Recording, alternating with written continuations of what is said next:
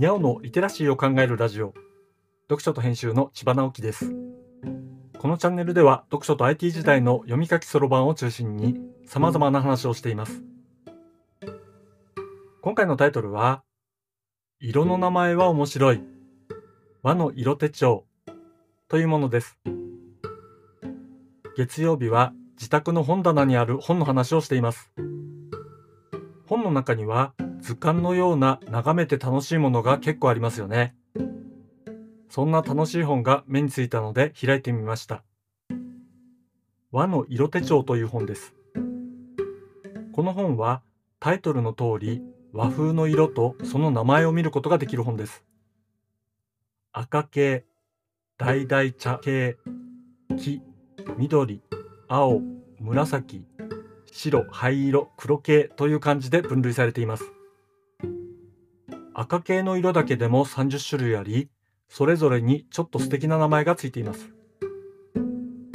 紅、火はそれぞれ紅花、茜からできる色のシリーズ。紅梅、桜などの季節の花の色のシリーズ。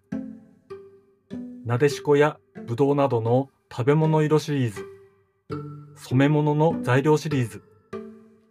今用とか長春などの時代を反映したシリーズなど、名前を読んだだけでもドキドキするような色が並んでいて、実際にそれらを使った配色事例も載っています。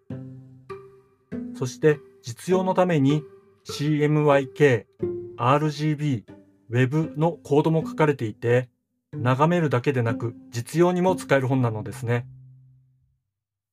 色の名前ってとても想像力をかき立てられるものだと思いませんか？特に実用するわけではなくてもパラパラめくってドキッとするような色に出会えたらなんだか幸せな気分になるのは僕だけでしょうかね。まあこういう本も本棚に置いておくと楽しいですよね。読書と編集では IT を特別なものではなく常識的なリテラシーとして広める活動をしています。IT リテラシーの基礎を学べるオンライン講座をやっています。詳しい内容については概要欄のリンクから、または読書と編集と検索して、猫がトップページに出てくるホームページをご覧ください。この配信の書き起こしをノートで連載しています。概要欄にリンクがありますので、フォローいただけると嬉しいです。今日もワクワクする日でありますように。千葉直樹でした。ではまた。